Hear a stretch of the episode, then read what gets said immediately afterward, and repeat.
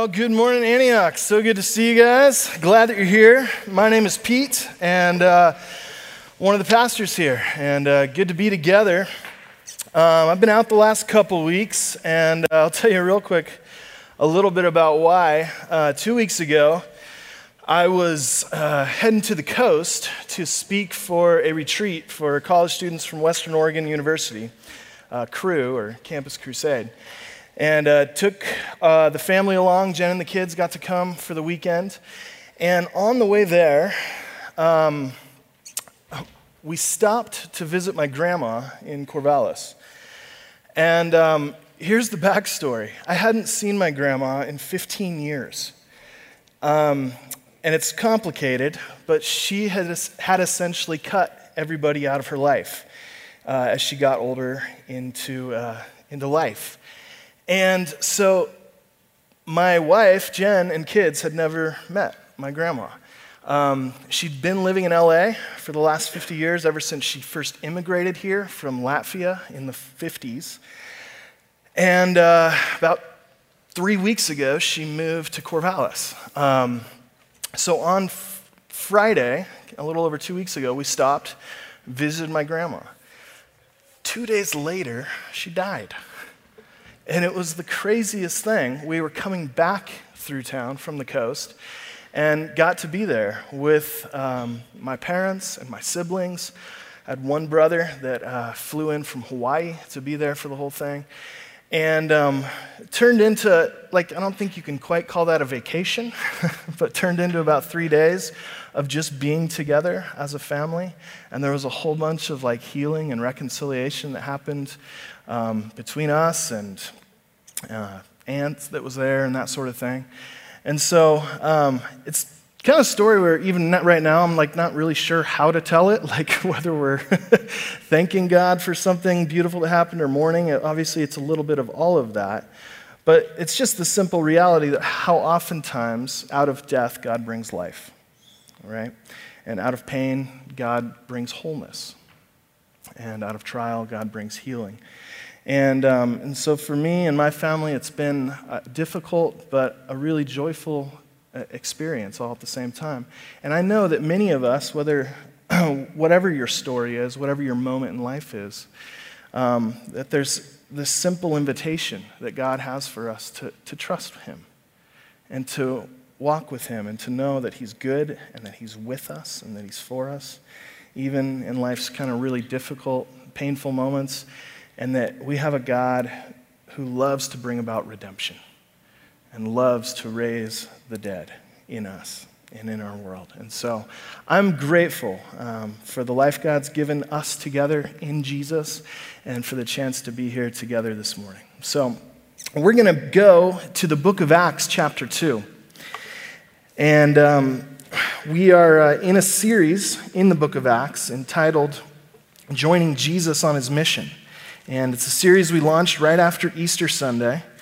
And uh, each week, we've been trying to, um, in, the, in the bulletin or in the handout that you get, tell the story of people in our church community who are joining Jesus on his mission in the world, either here in Bend or kind of in our backyard, so to speak, dealing with uh, national and social issues around our country, and uh, of course across the world in several places as well. And so I hope that you've been paying attention to those stories as they're coming out each week, and I hope that you're finding that they're ordinary, right? That it's just normal people like you and me who have been uh, captivated, captivated by this vision that we get to be part of what Jesus is doing in the world.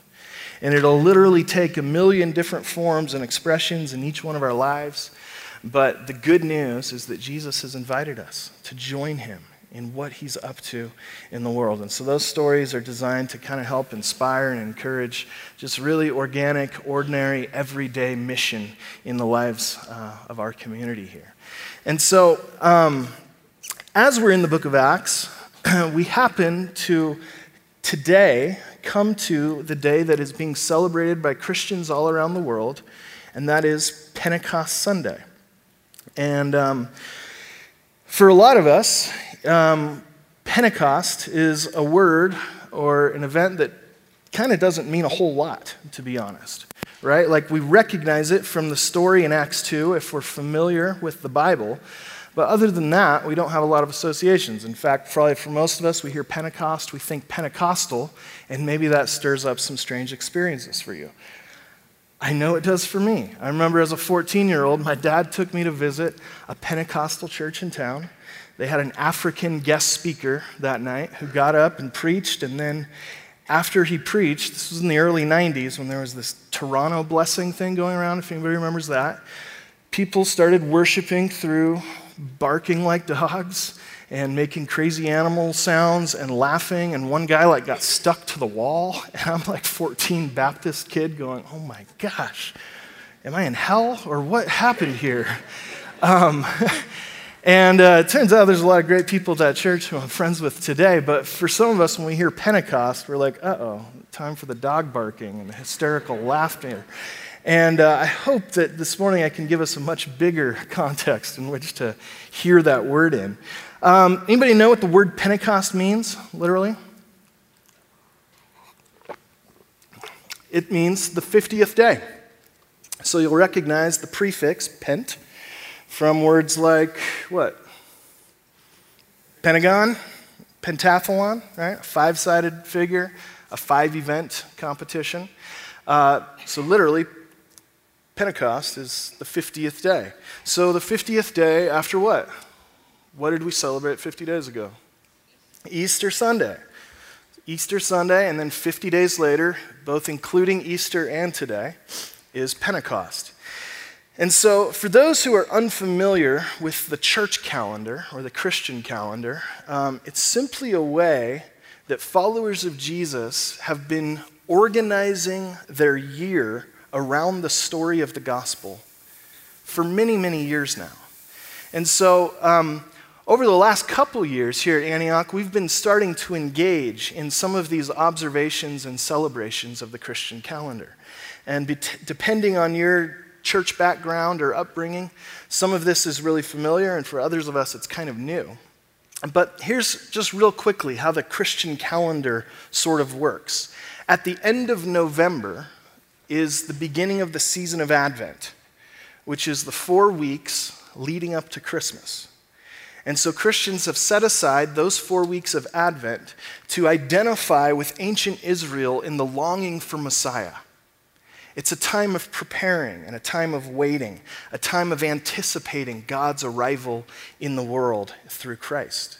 And so, for the last couple years, we at Antioch have entered into the season of Advent through an experience we call Advent conspiracy. And it's a way of trying to enter that story in a way that reflects how that story actually went down. And it's a way of entering Christmas not with an emphasis on consumption, but rather on compassion. And it's been a beautiful and meaningful experience for many of us, I know. And so the four Sundays of, or four weeks of Advent lead us to Christmas Eve and then to Christmas, which was when we celebrate, obviously, God's arrival in the world in Christ. Now, traditionally, Christmas is not just one day, but it's how many days? There's a song about it, about partridges and whatnot, right? 12 days of Christmas. So Chris, Christians set aside those 12 days to celebrate the incarnation. Okay, then there's a little break of what's called ordinary time. And again, because you're dealing with weird things like the lunar calendar and stuff like that, uh, a lot of these dates are, are different every year. But after Christmas and after a little break in ordinary time, then we move into the season of Lent. And Lent has traditionally begun on Ash Wednesday, which is kind of a night of repentance, a night of remembering that we are dust and to dust we shall return.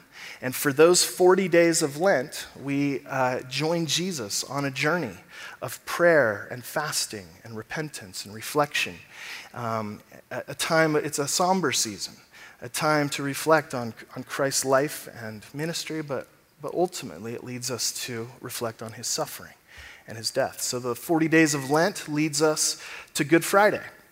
Um, even before that, Palm Sunday and Maundy, Thursday, and then Good Friday, which for the last two years we've celebrated together, a time to remember and reflect on Jesus' suffering and death and burial. And then two days later, Easter Sunday, 50 days ago, we gathered here to celebrate that the tomb is empty, that Jesus victoriously was raised from the dead and started this cosmic revolution where God is making all things new and promises to do for all creation what he did for Christ. And so for Christians, that's kind of our Super Bowl. That's our big Sunday that the whole, the whole season builds towards, if you will. And we celebrated together. Um, the, the resurrection of Jesus. And now, um, season of Easter goes seven weeks. We don't usually think about the season of Easter, especially after Easter, but uh, that's how the calendar typically works. And it's supposed to be a season of fast or feasting to follow our season of fasting, which uh, I'm all in favor of. Seven weeks of feasting, and um, if, if you don't like anything else about the church calendar, like what's wrong with that?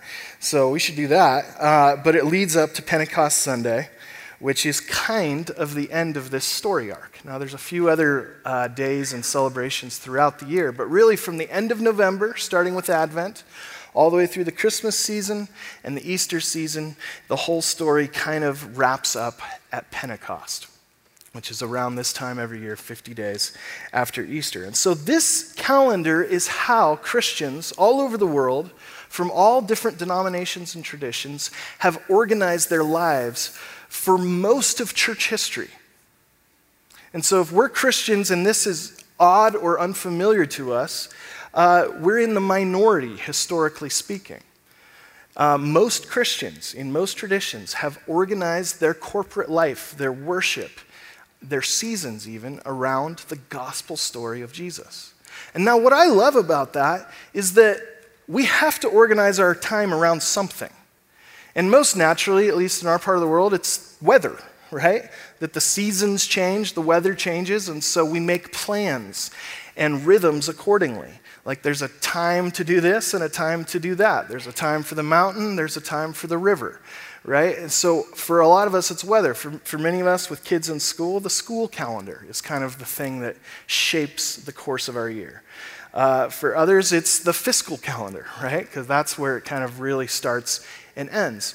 Um, and there's nothing wrong with any of that, and obviously we'll all engage in that kind of thinking uh, to multiple degrees. But what I love is what if we actually organized our life and our time around the thing that's the most important to us, around the story of Jesus. And not in some sort of legalistic, weird religious way, but simply saying, we want this story, the good news about who Jesus is and what he's done, we want that to actually shape our lives. We want to enter into that story. And so, the few ways through Advent, through Good Friday, through Easter, um, many of us are starting to get a taste of that and sort of the rhythm, the cycle, the habit eh, that, that, that is built in. And I think it's a beautiful thing. So uh, you don't have to do it. No, none of us do, but it's for me, I'm just saying for me, it's become a really meaningful way of thinking through the course of a year and my relationship with Jesus, my walk with God, and also how it affects our life together as a church. And so today, this Sunday, around the world, Christians are celebrating kind of the final day in this liturgical cycle, the day of Pentecost. And um, let's just read the story that Pentecost is, is based on, the Christian holiday of Pentecost, that is. And, uh, and then we'll come back and ask a few questions. So in Acts chapter 2, um, we'll read the first 13 verses. And again, as Ken and I teach this series, we're going all over the place. Hopefully, that's okay with you. But um, we're early in the story. Jesus has just ascended back to the Father, bringing humanity with him, uh, so to speak. Positionally, we are now included in Christ. We are with Jesus. And uh, he's promised, he says, don't leave Jerusalem until the gift that I've promised comes to you. Well, in Acts chapter 2 is where that gift is given. So we'll read the first 13 verses, Acts chapter 2. When the day of Pentecost came, they were all together in one place. And suddenly a sound like the blowing of a violent wind came from heaven and filled the whole house where they were sitting. They saw what seemed to be tongues of fire that separated and came to rest on each of them. And all of them were filled with the Holy Spirit and began to speak in other tongues as the Spirit enabled them. Now there were staying in Jerusalem God fearing Jews from every nation under heaven. When they heard this sound, a crowd came together in bewilderment because each one heard their own language being spoken. Utterly amazed, they asked, Aren't all these who are speaking Galileans? How is it that each of us hears them in our native language? Be merciful on me in this next section. Parthians, Medes, Elamites, residents of Mesopotamia, Judea and Cappadocia, Pontus and Asia, Phrygia and Pamphylia, Egypt and parts of Libya near Cyrene, visitors from Rome, both Jews and converts to Judaism, Cretans and Arabs. We hear them declaring the wonders of God in our own tongues. Amazed and perplexed, they asked one another, What does this mean? Some, however, made fun of them and said, They have had too much wine. Okay, we'll stop there. So, this is the story where the Christian holiday of Pentecost has its beginnings for us. Um, this isn't the first Pentecost, we'll come back to that in a moment. But just here's the stage being set. In verse 1, there are 120 Christians together in one place. I get that number from just several verses before, verses, uh, verse 1 of, or verse 15 of chapter 1. About 120 Christians in the world. So every single Christian in the world is together in one room. Okay? And that's the setting. If we were to try to do that today, we would need a much bigger room, wouldn't we? Roughly one third of the world's population, 2.2 billion people, would identify as Christian today. So that's part of the story that is happening in Acts that this little group of 120, somehow now 2,000 years later, makes up a third of the world's population all around the world. It's an crazy thing. It's this crazy thing. And on the day of Pentecost, Jews from all over the known world have come to Jerusalem to celebrate. Now, obviously, when they celebrate Pentecost, they're not celebrating what we celebrate at Pentecost. We celebrate it as the gift of the Spirit and essentially the founding of the church in many ways.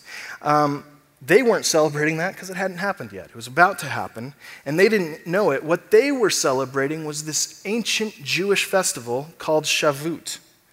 Okay, Shavuot is also known as the Festival of Weeks.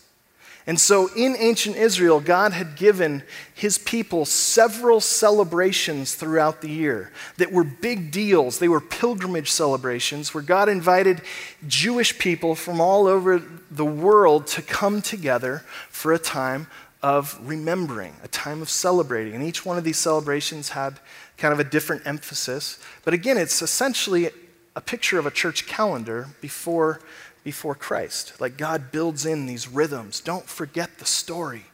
Don't forget who I am. Don't forget what I've done for you when I led you out of Egypt, when I brought you into the promised land, when I sacrificially provided a way for you to be saved.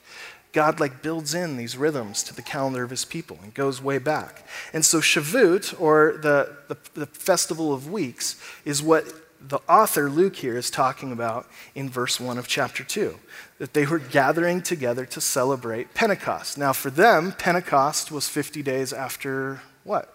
Any guesses? Passover. The Passover. So 50 days after the Passover was the day that God gave the law. This starts to feel like we're in the movie Inception. There's a story within a story within a story, and uh, if you're confused, that's okay. Um, but this is a long story. Like we didn't invent Christianity. This is a received faith, and so uh, there's times where it's going to be confusing. But originally, 50 days after Passover was this Pentecost feast, this celebration of the day that God gave the law on Mount Sinai. And the Festival of Weeks was a celebration of that day, and this, it was an agricultural celebration, meaning, as, as a, uh, a largely agrarian society, they would base their livelihood essentially off the harvest. And for many of them, that was wheat or, or other kinds of grain. And so at the Festival of Weeks, Jews from all over the world would come to Jerusalem with the first fruits or the first harvest of their wheat fields. And they would bring it as an offering to God. And oftentimes it would be baked into two loaves of bread that are then dropped in the popcorn buckets, so to speak, as they come along. So this whole thing is about wheat. If you were a gluten free Jew, this is a rough holiday for you. But um, they're literally celebrating their daily bread. God's provision, and it's an act of gratitude, but it's also an act of faith, meaning we don't know how big our harvest is going to be, but we're still trusting the first of it to God. We're giving the first of it to God as an act of gratitude, and we're trusting that He's going to be gracious and faithful to meet our needs from this day forward. And so that's what's going on in Acts 2. That's why all these Jews from all these impronounceable places are gathered here in Jerusalem. It's for the festival of weeks.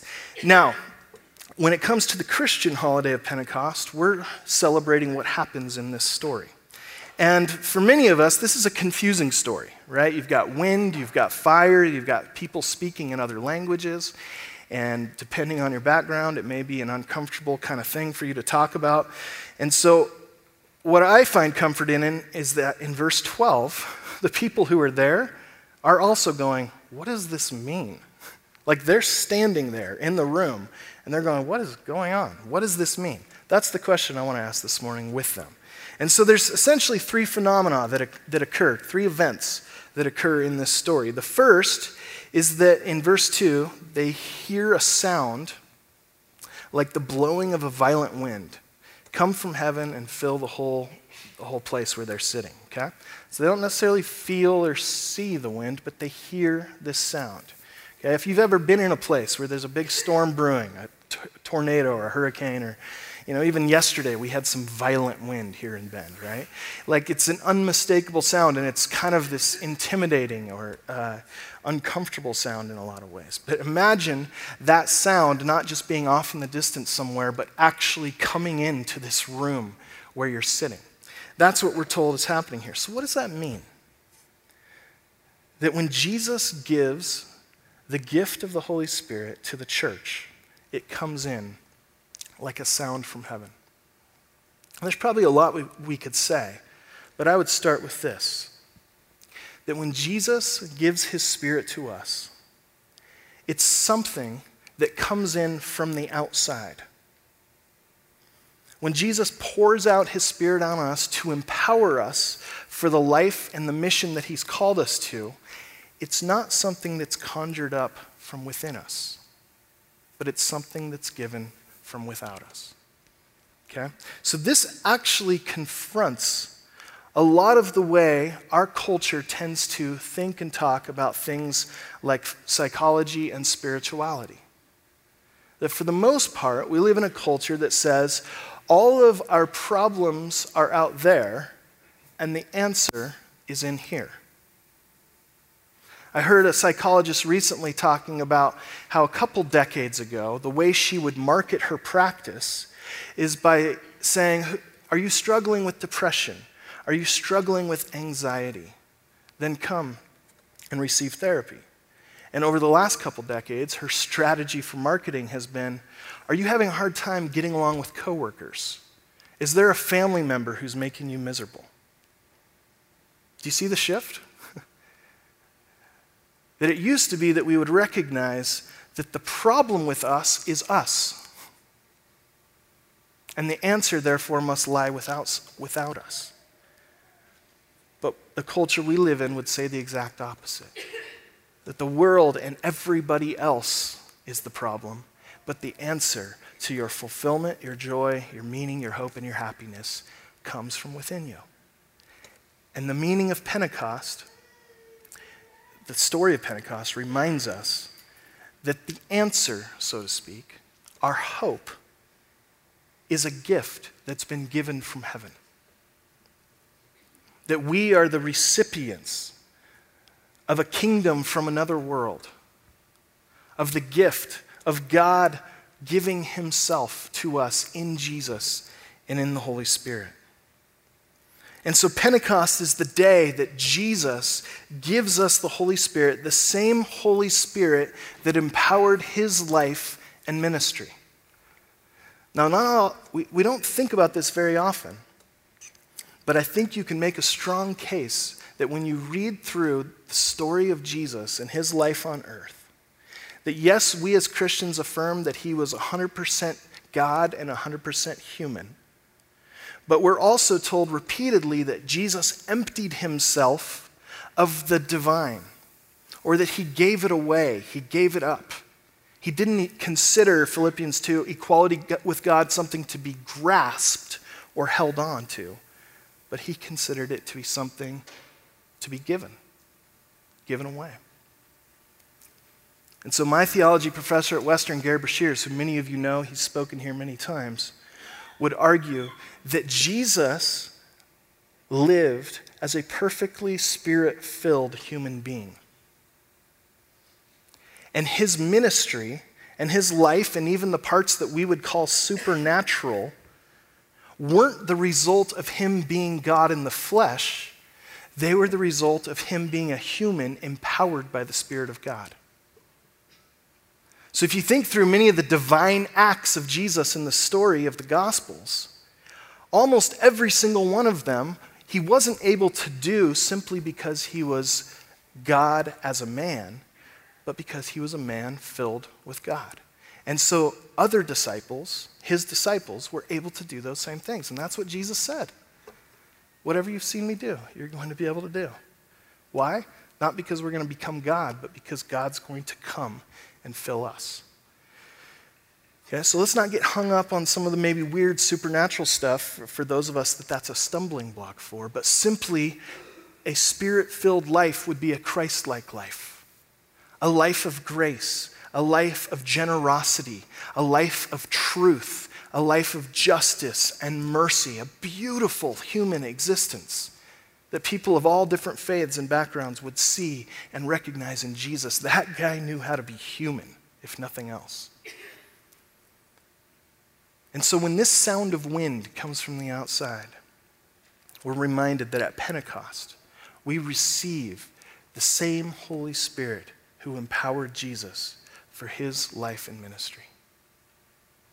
And that we actually are able to become like him that when He invites us to follow Him, we can actually do that.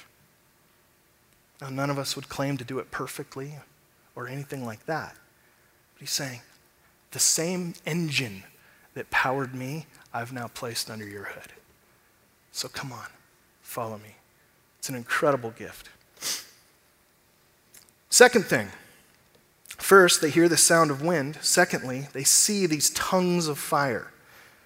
Verse 3 They saw what seemed to be tongues of fire that separated and came to rest on them. Now, if you know the story of the Bible in the Old Testament, oftentimes when God's presence becomes tangible on earth, what form does it take?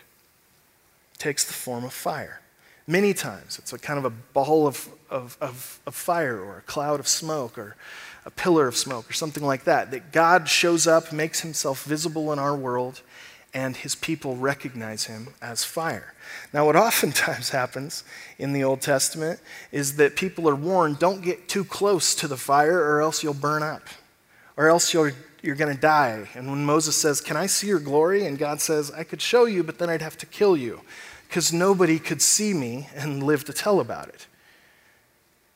And what's astounding and what would have captivated the first readers of this story is that the fire of heaven the Spirit of God, His presence descends on earth. And when it comes upon this room of people, it doesn't destroy them, it rests upon them. You know that burning bush that sort of just seems to be perpetually burning, like not consumed, but just on fire? Like that's crazy and miraculous. That's the picture of what's happening here. That this fire rests upon these Christ followers as they're gathered together and it doesn't destroy them, but it comforts them and it empowers them.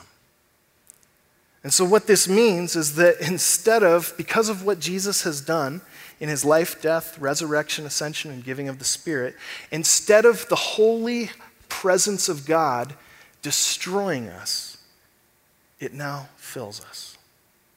It comforts us and it gives us life. And it changes you. So that now what was true about Jesus is true about you as well that the relationship Jesus enjoys with the Father and Spirit has now been given to you as well. The way that Jesus speaks to God as a loving, accepting, affirming Father. The Spirit of God, Paul tells us multiple times, is the one that enables us to cry out as well, Abba, Father, to enjoy the love and safety of a good, true Father, which is what all of our hearts long for. Now, what's crazy is what does that look like? For somebody to essentially be consumed but not killed by the fire of God, for somebody to be brought into the same relationship that Jesus had with the Father and the Spirit. What does it appear to be to the crowd that's watching? In verse 13, you guys look drunk.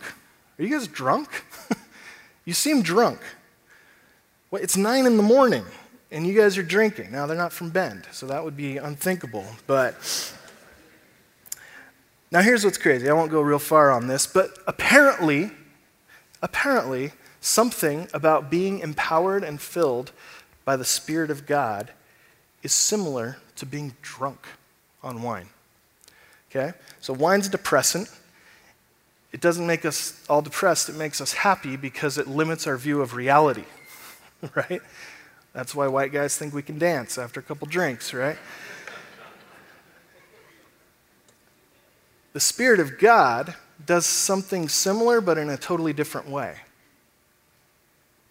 It fills us with joy. He fills us with joy. And lowers our inhibitions and lowers our fears because we know that we are perfectly loved and accepted by our Father. And so we are going around given this gift of freedom where we are able to be who we are, so to speak, to not have to be phony or fraud or put up some sort of weird religious facade, that we are actually able to be vulnerable and real and love other people and let other people love us in a way that, like, you kind of have to be drunk to do normally. Do you know what I mean? So we're not talking about stumbling and slurring and getting stuck to a wall and stuff like that. It's saying there's such incredible freedom and fearlessness, this deep joy that is not normal. And so the fire of God rests upon them. And instead of making us stupid, it opens our eyes to a bigger reality of the beauty of the gospel. So they hear wind, they see fire, and third and finally, the last few minutes here, they begin to speak in other languages. Tongues can be translated languages as well. Okay, so some of us have had experience with Christians who speak in tongues. And even throughout the scriptures, where Paul and others talk about speaking in tongues, praying in tongues, the assumption is that when tongues are spoken, languages are spoken, um, that people can't understand.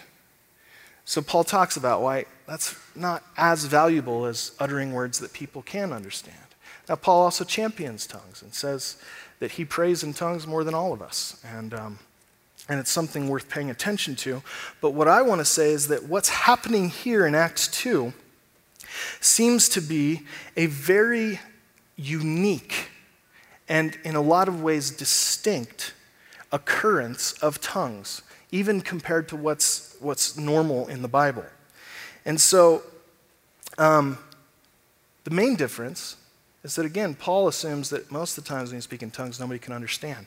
But what happens here is that when these guys speak in tongues, they are understood. And people from all these different races, cultures, nationalities, and language are able to hear the good news. Now, when they speak in tongues, what are they speaking about? Verse 11 tells us we hear them declaring the wonders of God in our own tongues or our own languages. So, this diverse, eclectic, multi ethnic gathering is happening where people had one faith but many different languages and cultures. And at the end of the day, every single person has heard the good news about Jesus in their own language. Okay, so this is a unique and distinct moment in the story of God and specifically in the way tongues are talked about. Here's what I love about this. When the gospel was first proclaimed, when the story of Jesus was first preached, it was preached in every language at once. That's what's happening on Pentecost. As God the Father and God the Son pour out God the Spirit into the church, into this early community of Christ followers, that gospel, that message that's declared, is spoken in every single language at the same time. So, by a deliberate miracle at the first Pentecost, Christian Pentecost, God makes sure that no language, no culture, no race, or no ethnicity has precedence over any other within the Christian faith. It is a beautiful and astounding event if you think about it that there's nobody within Christianity among the 2.2 billion Christ followers in the world today that can say, We are the original.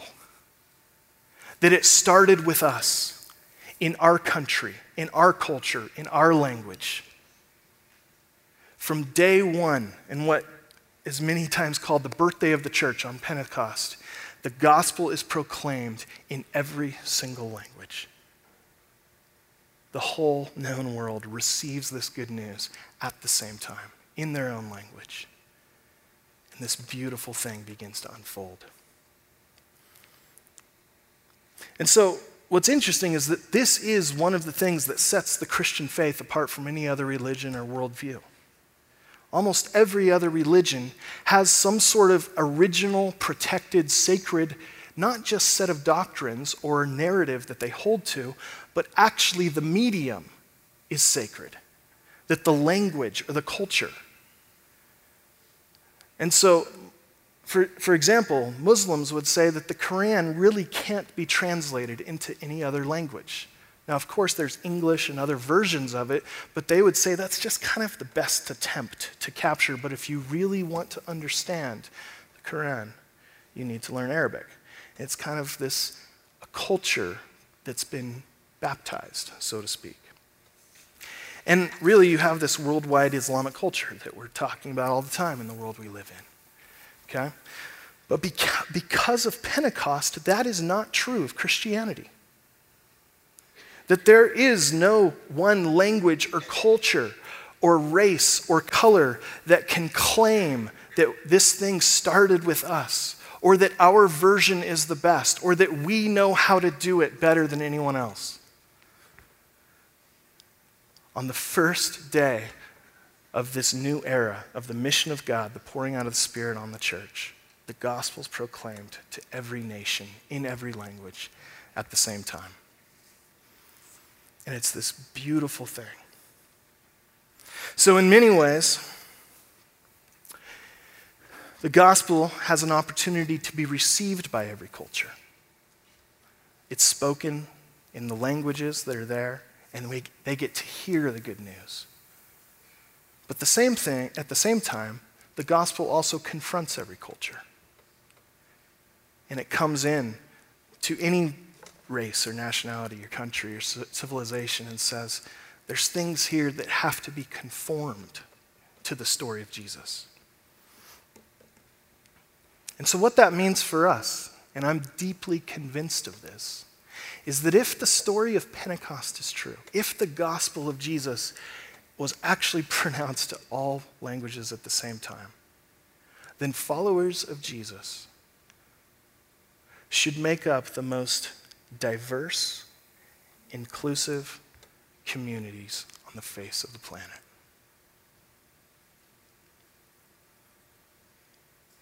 Because there's nothing exclusive here. Nothing that we can claim culturally that makes us superior to anybody else.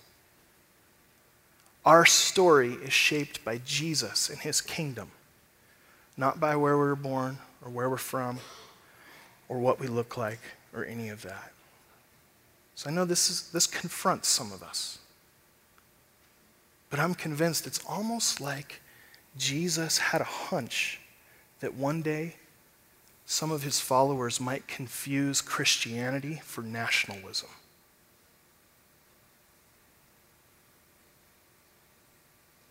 And when he breathes his spirit into the church, he does so in such a crazy, beautiful way that if we're paying attention, we won't fall into that mistake.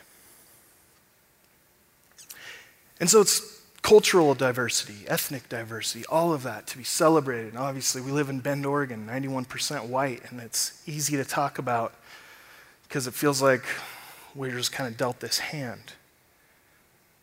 But what it would mean is that even in a wonder bread city like this, that followers of Jesus would be the first to cross cultural and ethnic lines wherever we find them in life. That followers of Jesus, recipients of this Pentecost heritage, would be the ones that where we see somebody different than us, who lives differently than us, believes differently than us, looks differently than us, that rather than moving away in fear, we, drunk on the power of the Spirit, would move forward in joy and in love. Of course, it would start here on Sunday mornings as the body of Christ gathers, but of course, then it would extend to your work, to your school, to your neighborhood, or wherever you find yourself. Followers of Jesus should be the first to cross racial and cultural and whatever other social barriers we would find.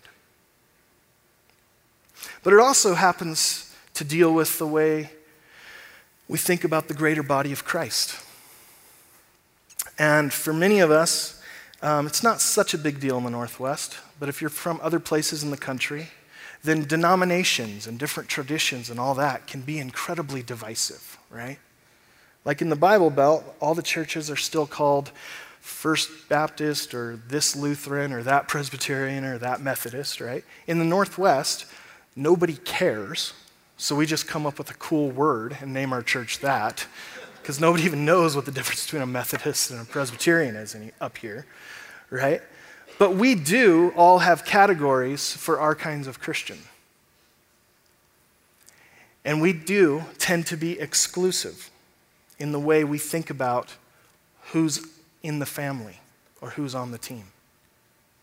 And if Pentecost is true, then it blows open a bunch of that stuff as well.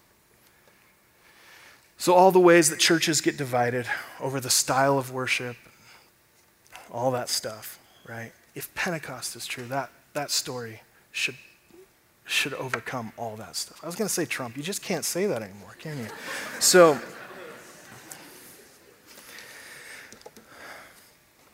I was at a pastor's conference a couple, uh, a couple years ago, and uh, there was a pastor, well known guy, a lot of you might have read, uh, John Ortberg, who was talking about the beauty of a room of thousands of pastors from all different denominations and traditions and cultures. And he was saying, This is like a taste of heaven. It's like a beautiful picture of we have all these divisions on the church, in the church here on earth, but one day in heaven, around the throne of Jesus, we're going to see all these different faiths and or, you know, traditions of faith can, can, can combine together around Christ. And he goes, Ortberg goes, I think of it almost like each denomination has their representative, and we're sitting there at the table. And so you have the Presbyterians there, represented by John Calvin. And you have the Lutherans there, represented by Martin Luther. And you have the Methodists there, represented by John Wesley. And you have Calvary Chapel there, represented by Chuck Smith. And you have the Baptists there, represented by Jesus. and of course, he means it in good cheer, and it's funny. And I grew up Baptist, and a lot of you do too, did too. Um, the funny part is going, No, we, we see all of ourselves, this whole global 2.2 billion body of Christ, filled by the same Spirit, given the same mission. And if it looks really different from place to place and church to church and body to body and tradition to tradition, that's great. Not everybody needs to worship the same way we do or use the same kind of dialect or faith language that we do. Like we don't have to try to like convert each other to our version of Christianity. There's this beautiful vision starting at the, really the birthday of the church that we would be one with Christ as he is one with the Father and the Spirit. In a couple weeks, Ken and I have the privilege to go away for two days with other pastors from all over Bend. We're going to spend two days out in Eastern Oregon, um, primarily relationally connecting to one another, but also calling our attention to what does God want to do in Central Oregon? And how can each of our churches, even though we have different styles and all that kind of stuff, we have the same God same spirit, same mission. How might we collaborate to get on board with what Jesus is doing around us? I love stuff like that. Where Presbyterians, Baptists, Lutherans, non denominationals, whatever, can all get together around the same thing.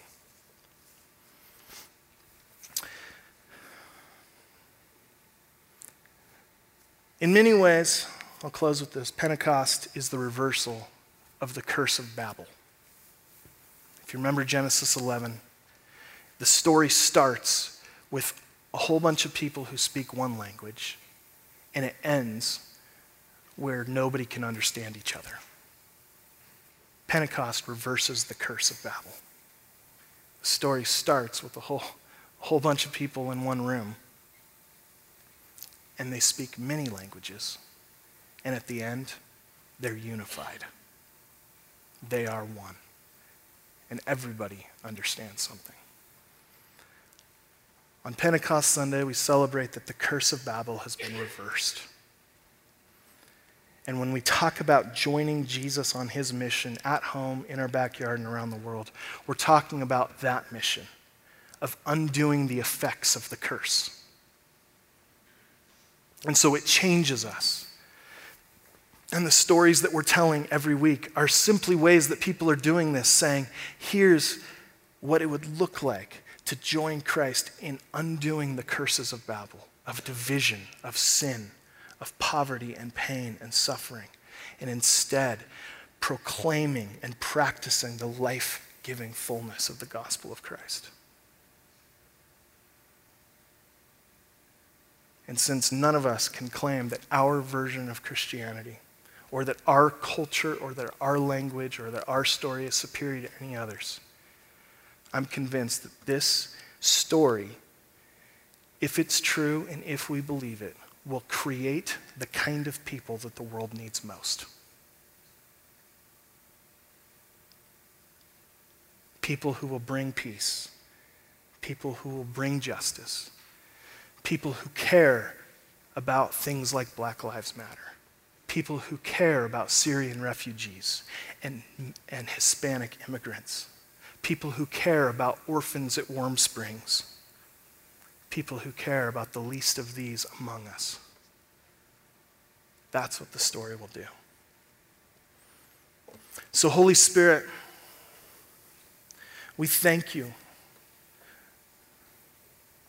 for the incredible gift that we have of being yours, being a temple for you to dwell, being that point where heaven meets earth. And I thank you for this church, Antioch, and every person that's part of it. Thank you that this isn't just about us and a place where we go to find a church that meets our style or our needs or our preferences. But it's actually about something way, way bigger than us at all. That we're here because of what you want to do in the world. You're reversing the curse. You're raising the dead. You're making all things new. And we long to see your redemptive work start here within us, within our hearts, within our relationships to each other, and then to explode out of this room and into the whole area here. And so, Spirit, we want to simply say to you today we need your power to live the life that you've called us to. We need your presence to live out the faith that we've received. And we need your guidance. We need your conviction. We need your counseling. We need your help in order to join Jesus on his mission. And so, Spirit of God, we ask that whatever walls or barriers we have, individually or corporately, that would cut off your flow of power into our lives, we pray that you would break those down. And that we would find ourselves open and receptive to whatever it is that you want to say and do in us and through us. We're saying yes to you this morning, God. In the name of Jesus, we pray.